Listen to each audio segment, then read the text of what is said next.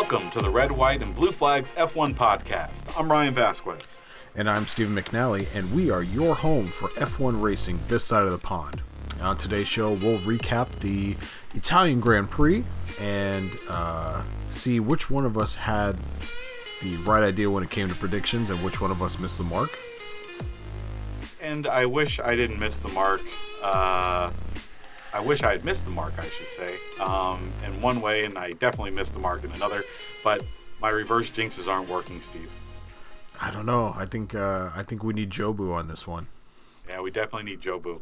So it was an interesting race, Steve. I, I, you know, for a race that essentially ended with the inevitable Max Verstappen victory and the ten wins in a row and Red Bull dominance, I still found it to be an interesting and enjoyable race. Right. I mean, did he lead every lap? No, which was good. Did he win by 30 seconds? No. Um, but was he really under threat to lose the race?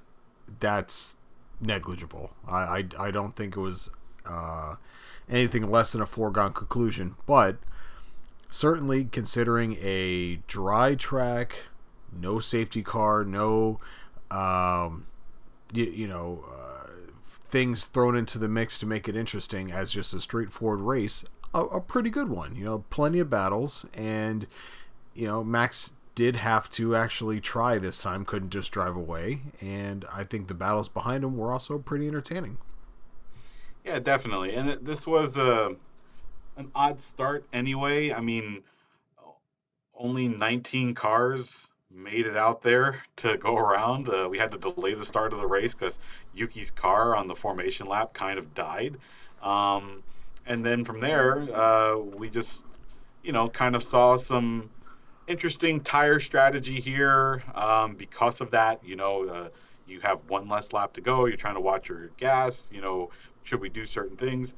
And that played out a little bit here. I mean, Ferrari, as you mentioned, uh, at least made it look like someone else might win the race for the first 20 or so laps. Uh, but after that, it, you know, it was a lot of Max and Sergio looking like they were the class of the field. Right. Uh, obviously, Ferrari started on pole with Carlos Sainz, uh, and Ferrari at at the peak of its hype on Saturday. And you know, ultimately, he he did end up finishing on the podium, and Charles finished right behind him. But you know, uh, where many other times this year we've seen Ferrari kind of be clowns in their strategy, and while they may have been dressed up like Ronald McDonald this weekend, I don't think the team themselves really made any miscalculations, but I do think their own battle between themselves for third and fourth cost them a chance to catch Sergio for second.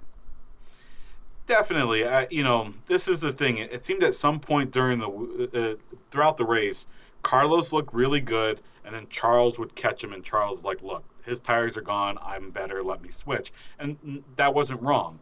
But at the end of the race, um, you're worried that they're gonna, you know, maybe come together. They're racing for podium uh, in their home race for the car, and it's just interesting. Did any of them, whether it would be Charles, I think it would be Charles, it would have to be at this point the end of the race and not Carlos, have anything for Checo?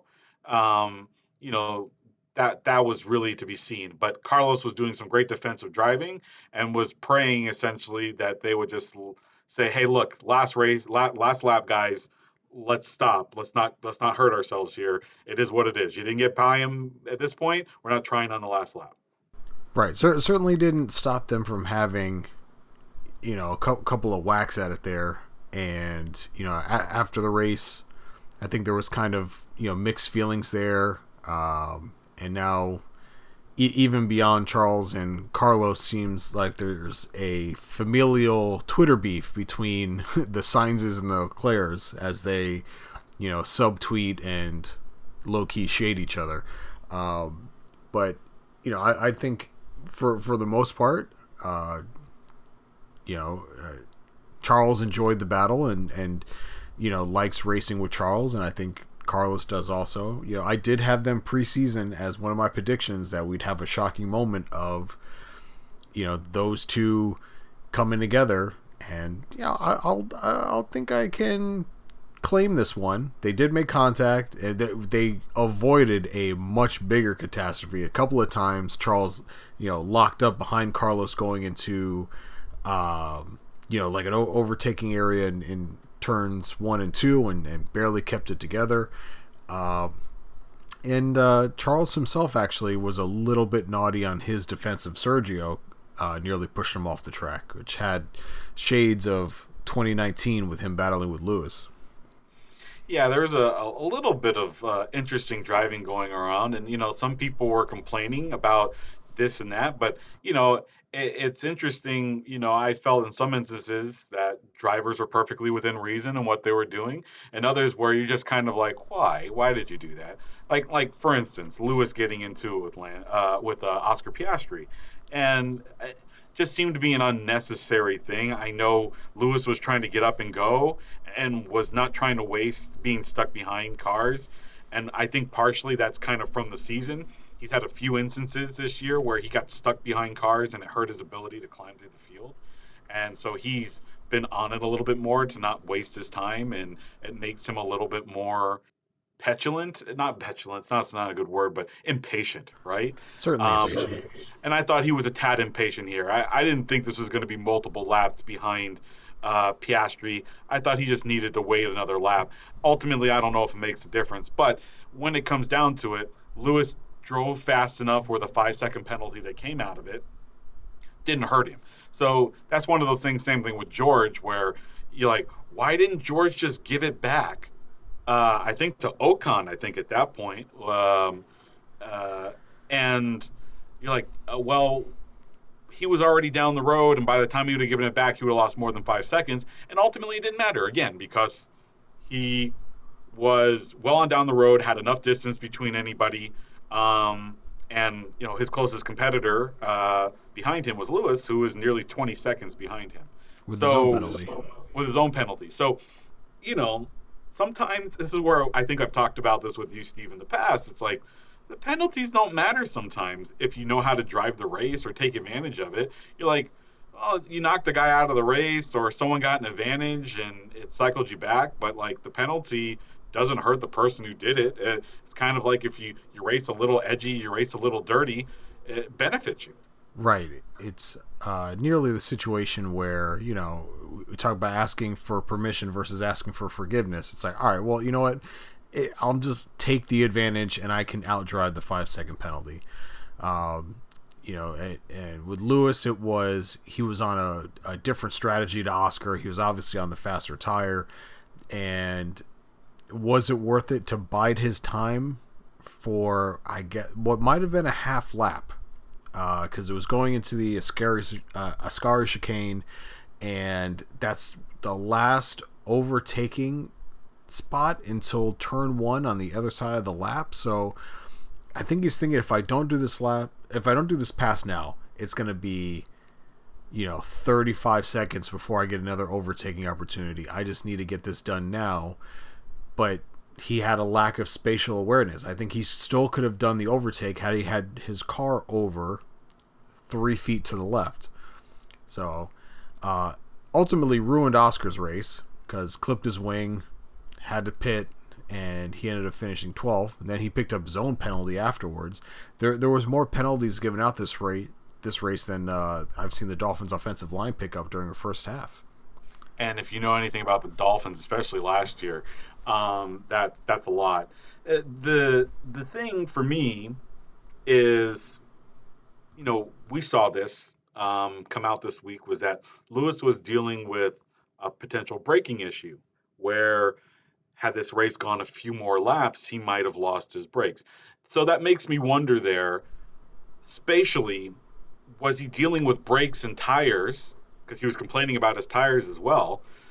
Did he did he have something there that didn't quite come out during the race but came out post? I'm, I'm not making excuses for Lewis, but and I hate to say that maybe that sounds like excuses on social media afterward, but if any of that is true, and we did hear him complaining about his tires quite vehemently, um, if any of that played into what was going on when he got into it with Oscar.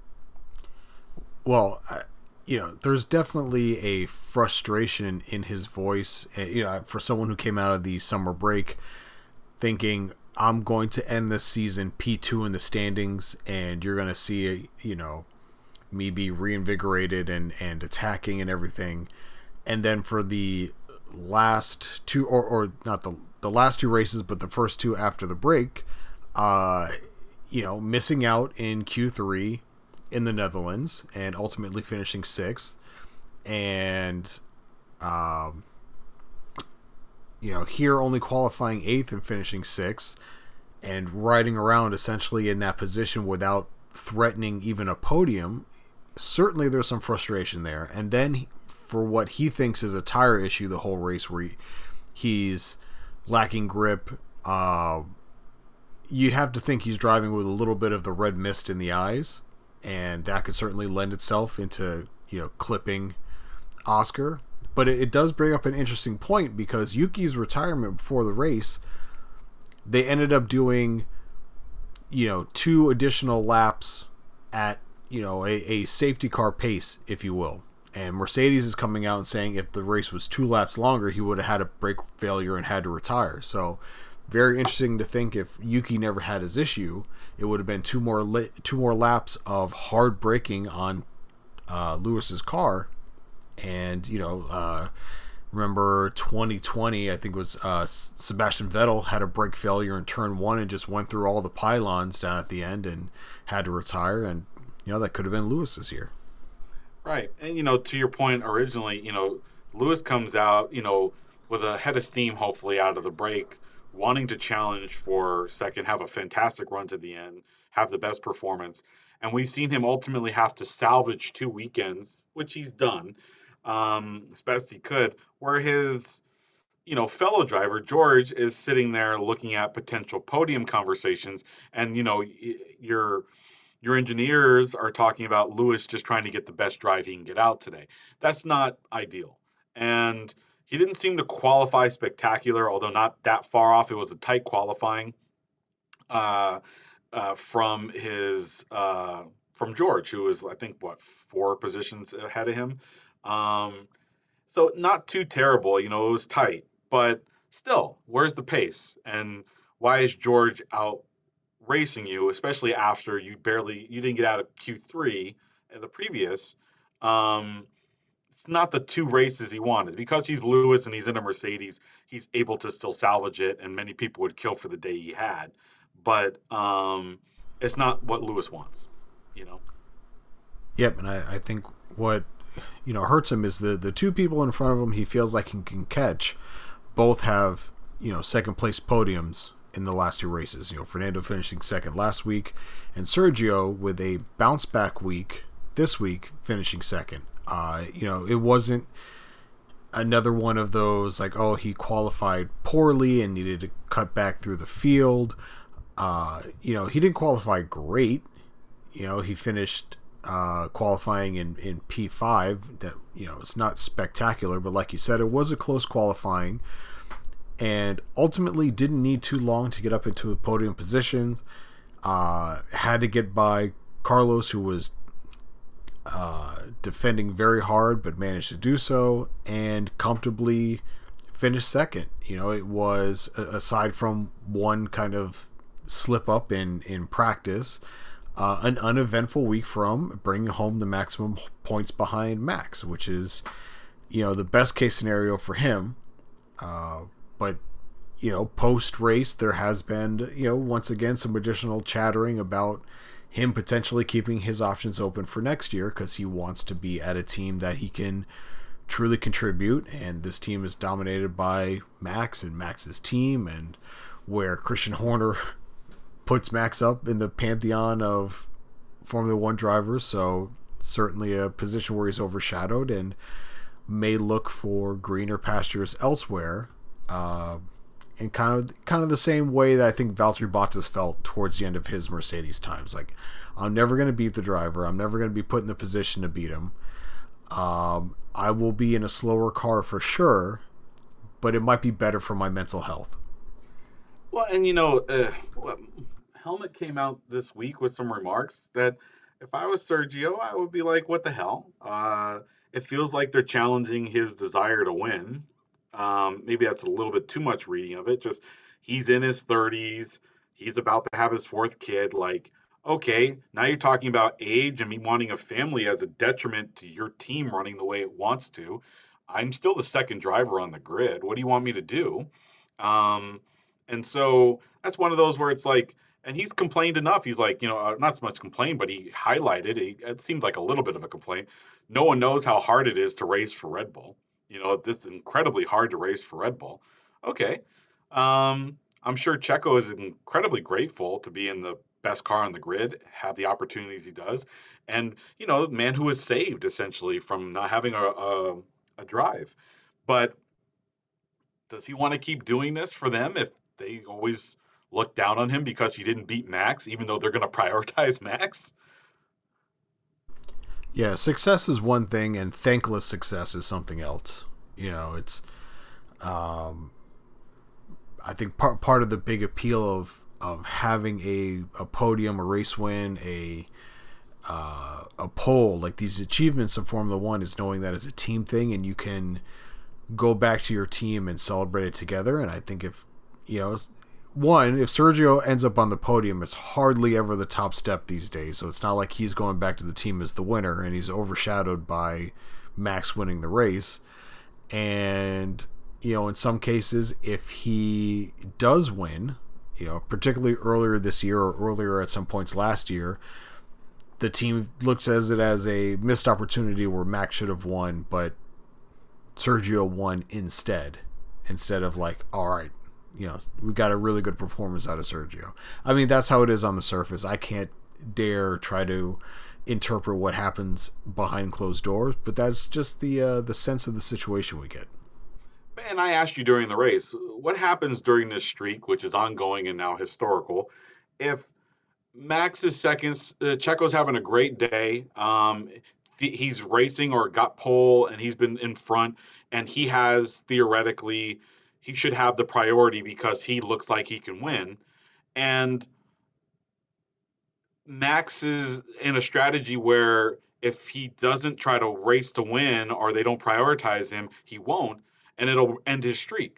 Are they going to prioritize Max over Checo with a better opportunity, or are they going to let the, the drivers bear out based off of their performance that day? And I don't know. I don't know the answer to that, Steve.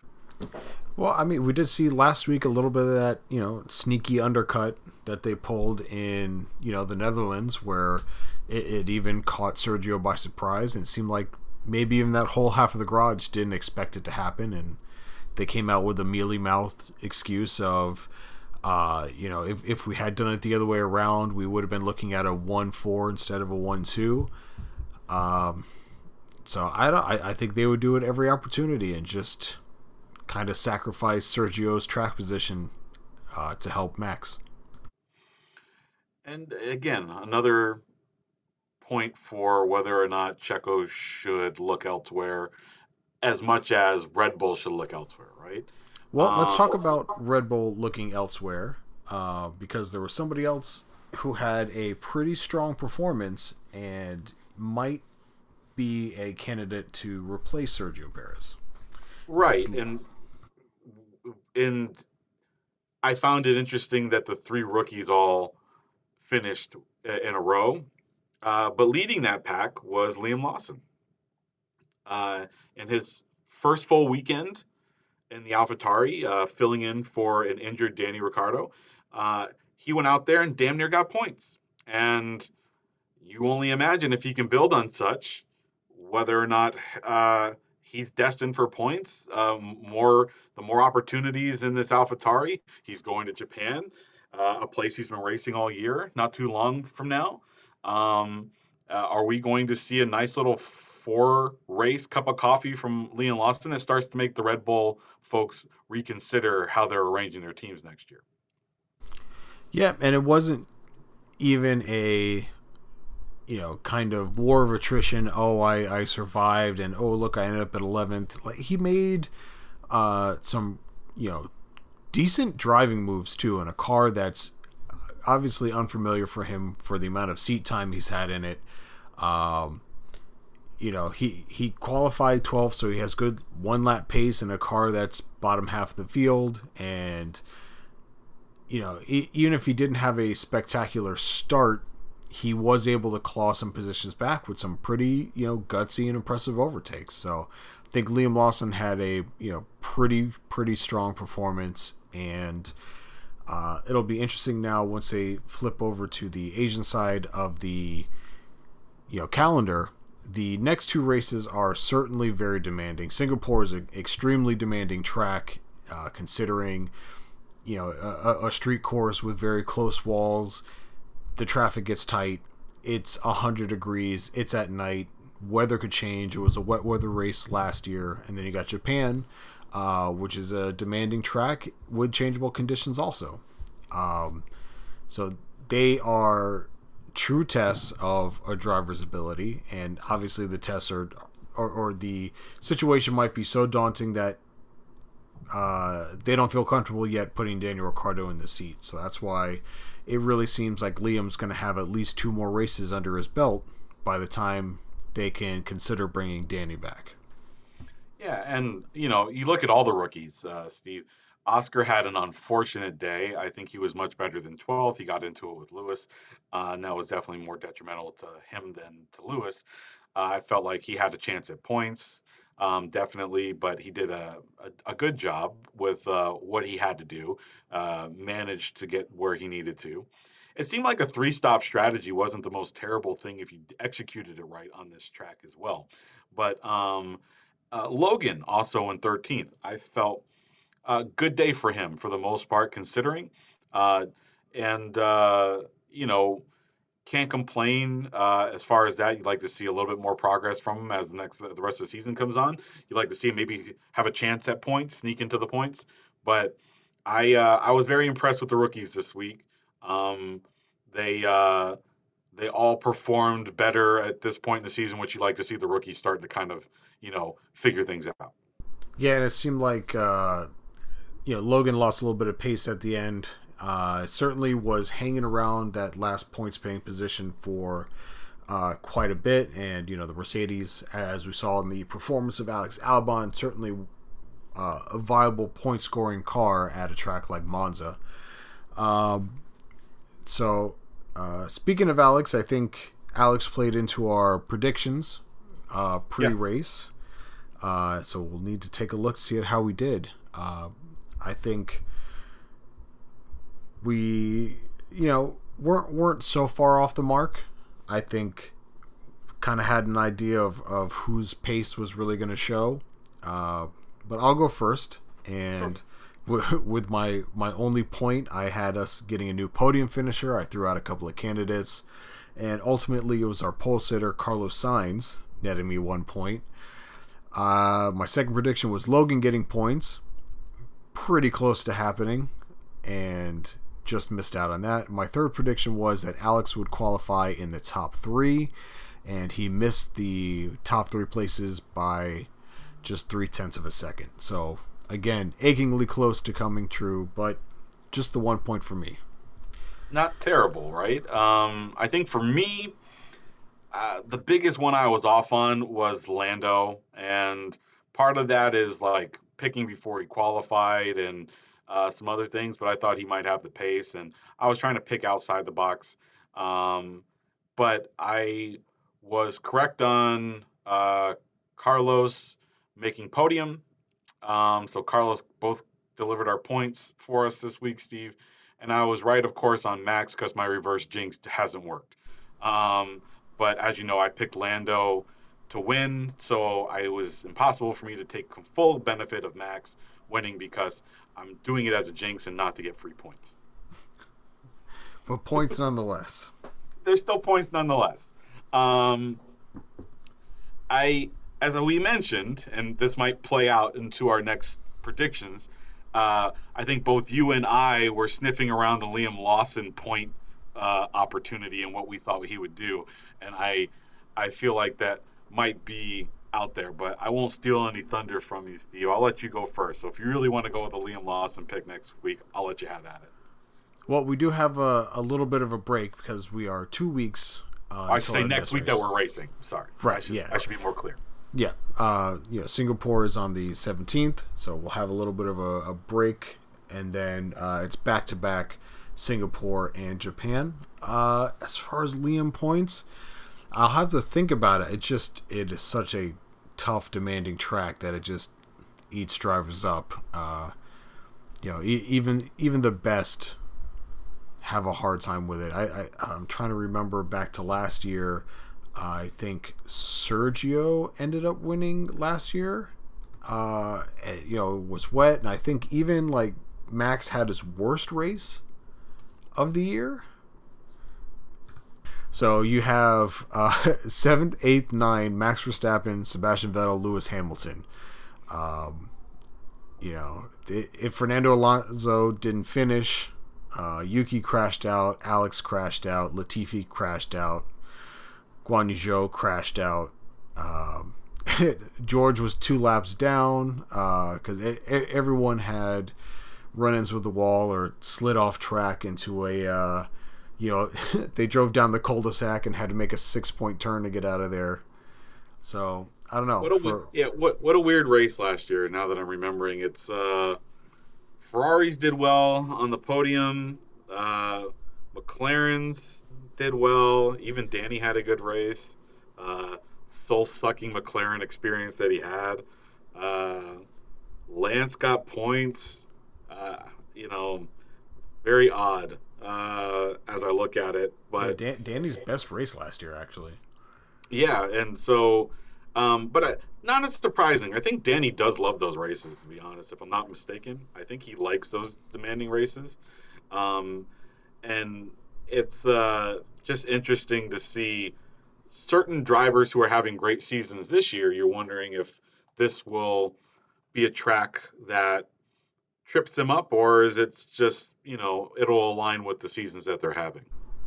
Yep, and you know certainly is going to uh, weather's going to be the big equalizer, and uh, you know wh- whether or not the conditions can, you know, what we don't want anything too bad where we're going to have to start under a safety car, or have to end the race early, or put anybody at extreme risk, but uh, hardly you walk out of there scathed from a weather perspective.